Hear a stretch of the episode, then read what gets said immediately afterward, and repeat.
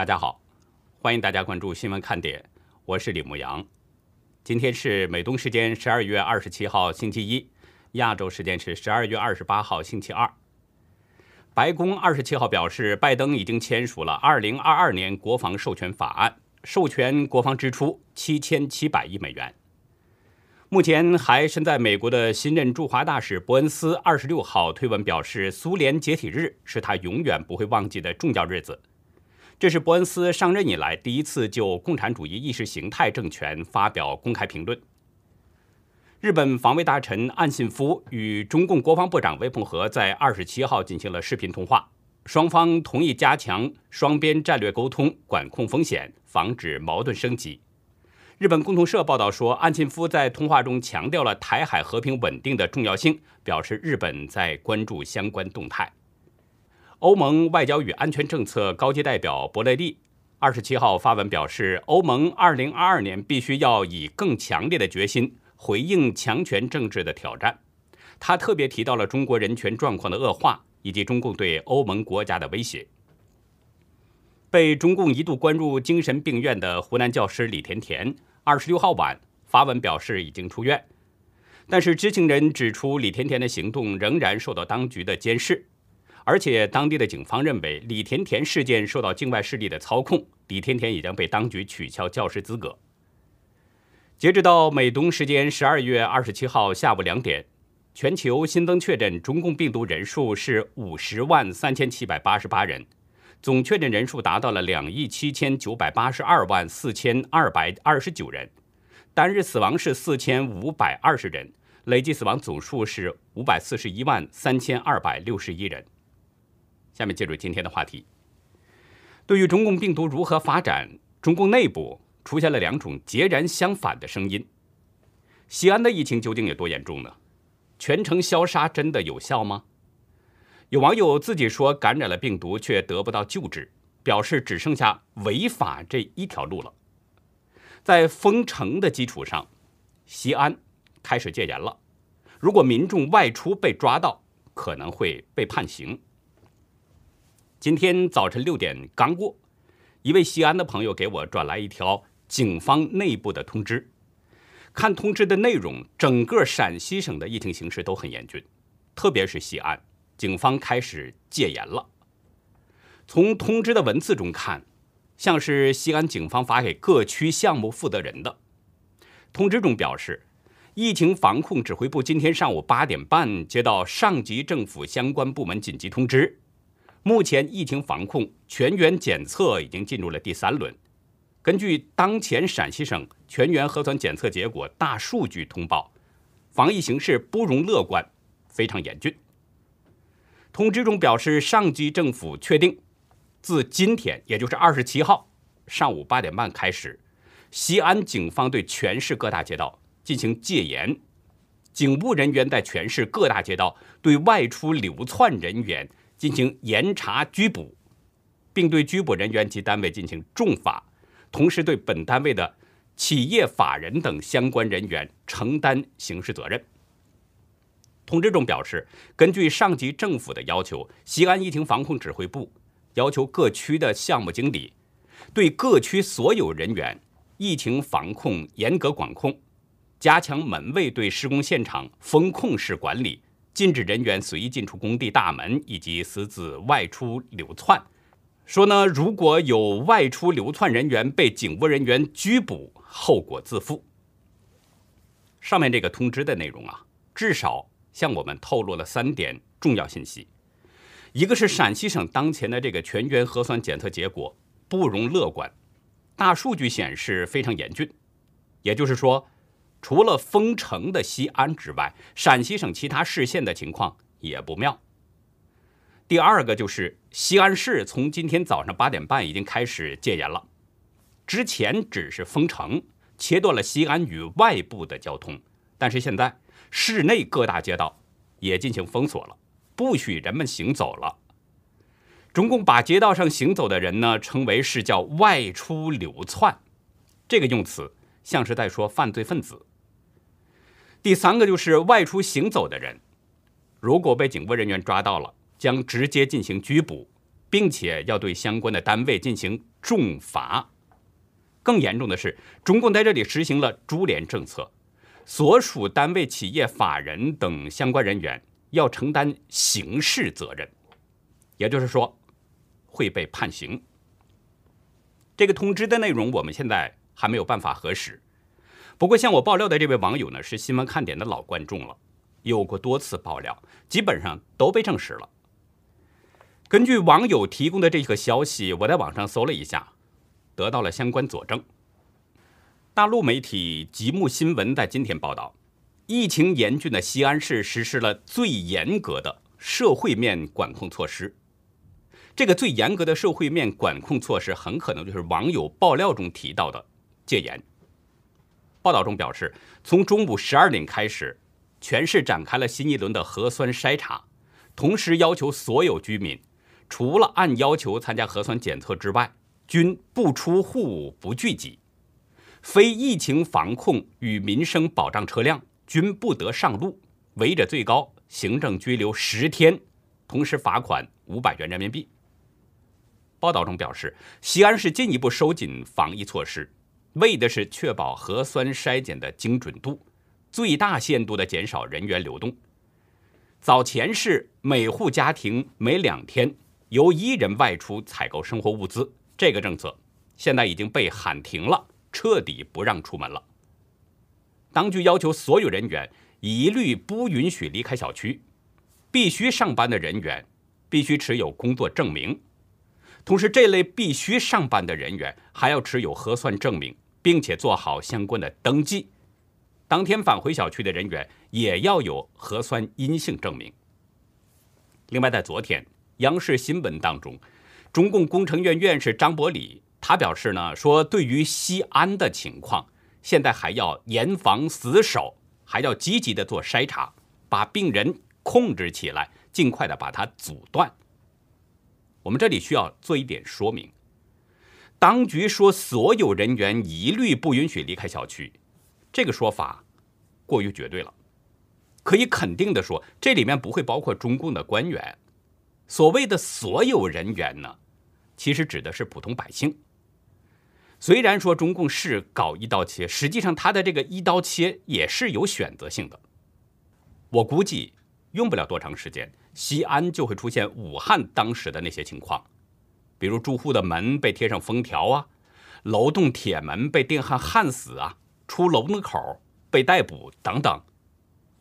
我是不敢接着往下想，因为武汉在实施极端措施之后，感到绝望的那些武汉居民出现了很多的极端情况，也就是次生灾害。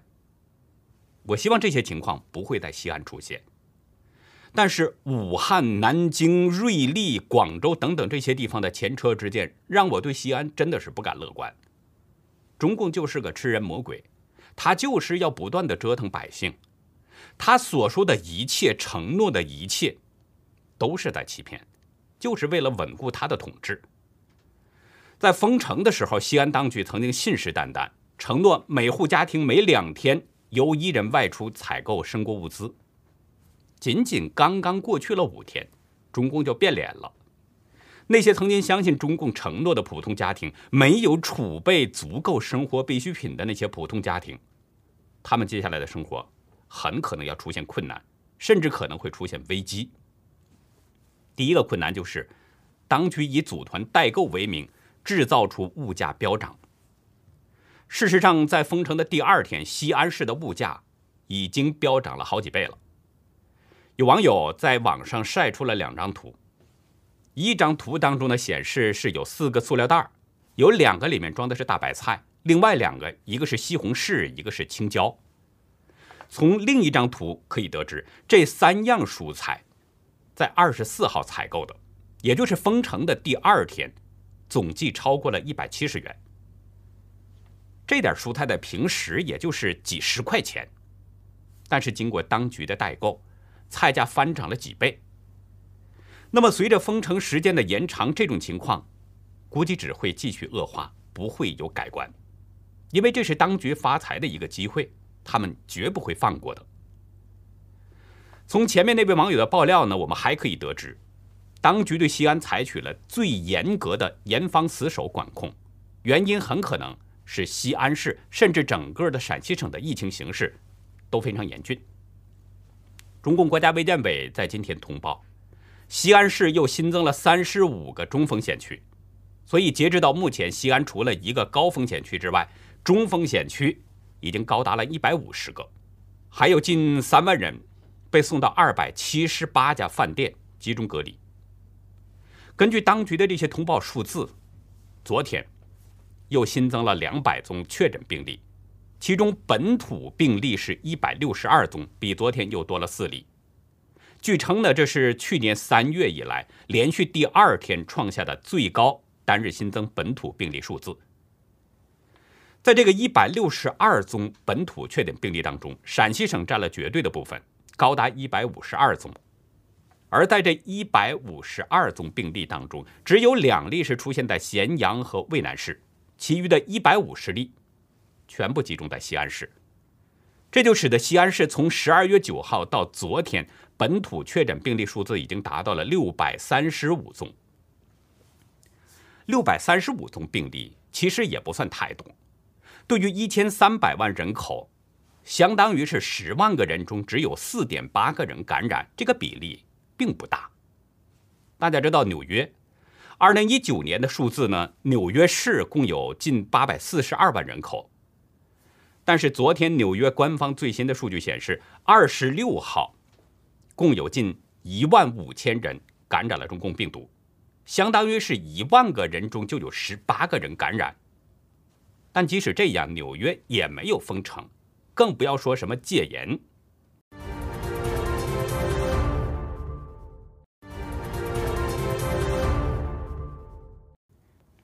就以西安通报的这个情况来看，封城实在是有点小题大做，因为事实证明，当局的清零政策已经彻底失败了，是不可能做到的。那么，西安为什么还要采取这种极端的封城和戒严的措施呢？昨天深夜，西安市疾控中心的副主任陈志军表示，要求居民足不出户，是因为目前人群中。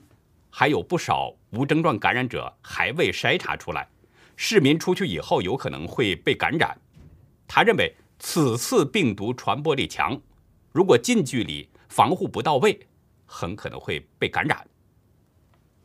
陈志军的说法其实也向我们透露了两点讯息：一个是还有很多无症状感染病例，但是没有查出来，也就是说，陈志军很可能是在暗示西安的疫情严重。另一个就是这次病毒的传播力强。西安的疫情究竟有多严重呢？当局是不是在隐瞒疫情呢？这些我没有确凿证据，但是有这样一个情况：一位网友呢在聊天中表示啊，自己出现了强烈的症状，但是却一直没有得到救治。还是前面提到的那位爆料网友，他给我发来的截图中显示。一位网友二十一号已经出现了强烈症状，但一直没有得到救治。所以呢，这位网友在绝望之下表示：“一码通到现在还是绿色，除了违法，我没有任何一条路可以走了。”这个聊天的情况啊，我同样不能证实。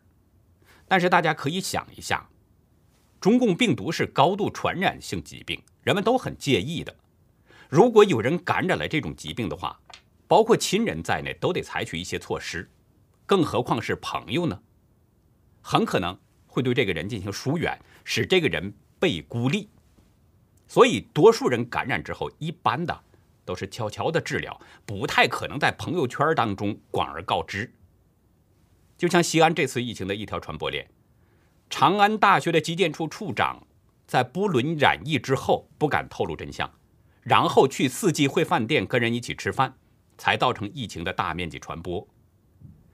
从这个角度来想，这位朋友在朋友圈中他的这个说法，我认为可信度还是比较高的。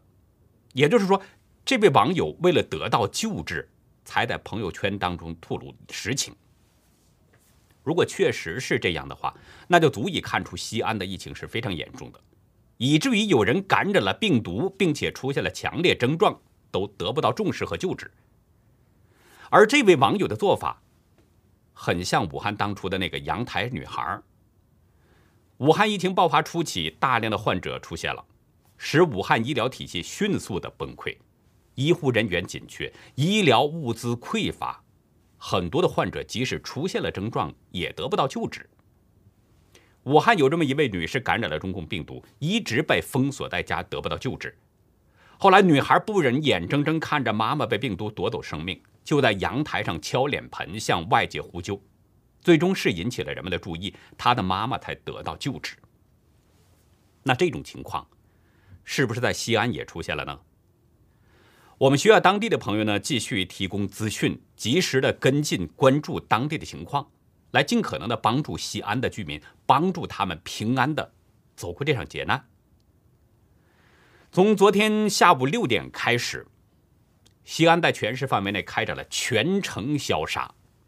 当局提醒市民说呢，要提前关闭窗户，收起露天阳台晾晒的衣物和放置的物品，并且还告知人们说，消杀之后避免用手去触摸建筑物表面以及花草树木。如果不小心触摸了，立即用清水清洗等等。据《华商报》报道，西安的这次消杀一直持续到夜间十二点。但是昨天晚上，大家知道，西安地区的室外温度达到了零下六摄氏度，这个温度几乎就是滴水成冰。有网友爆料，消毒水导致路面大量结冰，城区发生多起交通事故。运送物资的车一下高速就撞了好几辆，而在高速路上行驶的车因为没有任何准备，遇到路面结冰的情况，完全刹不住，司机当场挂了。Twitter 上有这么一段视频，有一辆从远处开来的黑色小车，像炮弹一样，直接就撞在了那个横在路上的那辆卡车。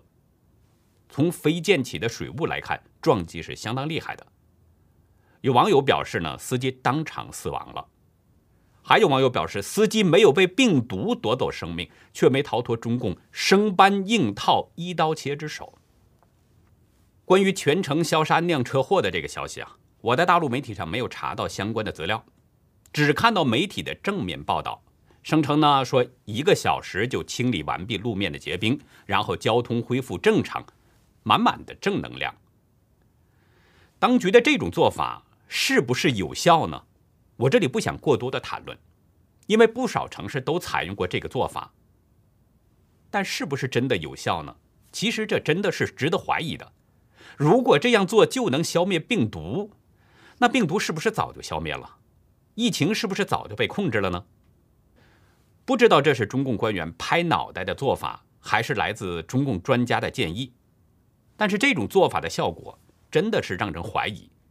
尤其是在零下六摄氏度的时候进行这种全程消杀，完全就没有考虑这种做法的负面效果，也是跟着东施效颦来一个全程消杀。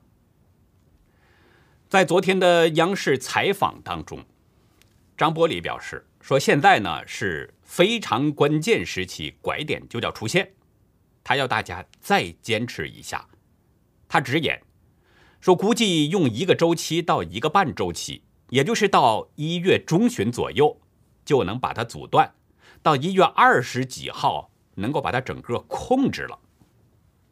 从张伯礼的这个说法来看，他是比较乐观的。他认为一月二十几号就可以控制了病毒。那现在距离一月二十几号还有一个月左右的时间，也就是说，他认为还需要一个月左右就可以控制病毒了。一个月呢？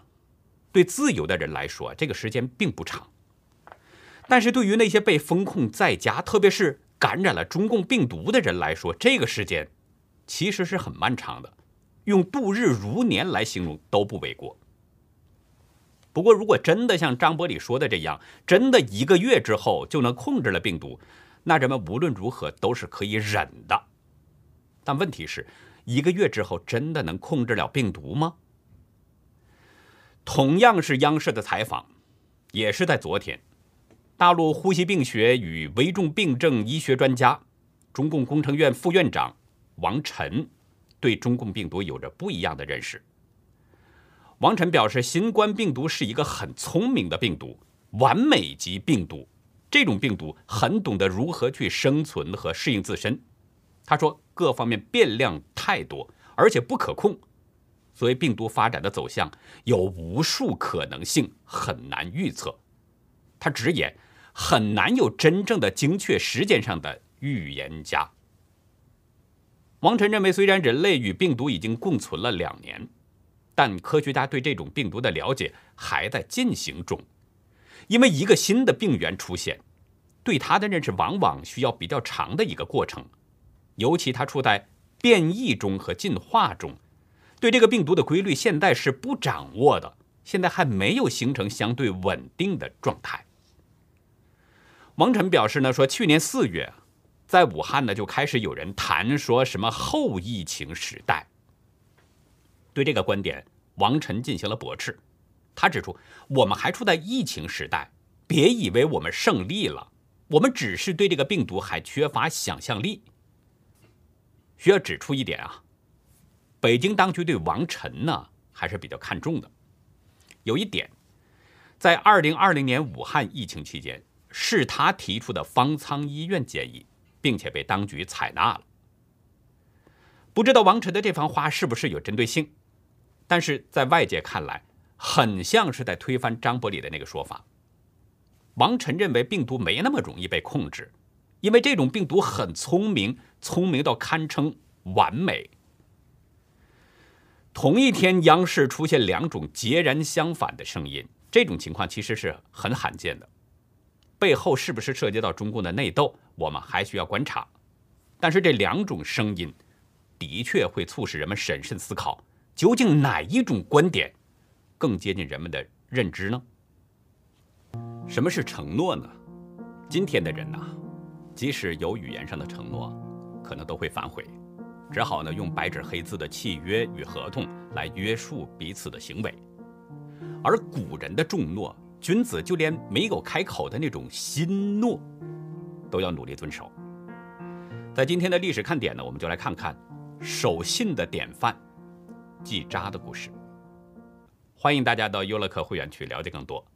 我们的会员网站网址是 http。冒号双斜线牧羊兽点 com，还有一个是 http 冒号双斜线 ulucky 点 biz。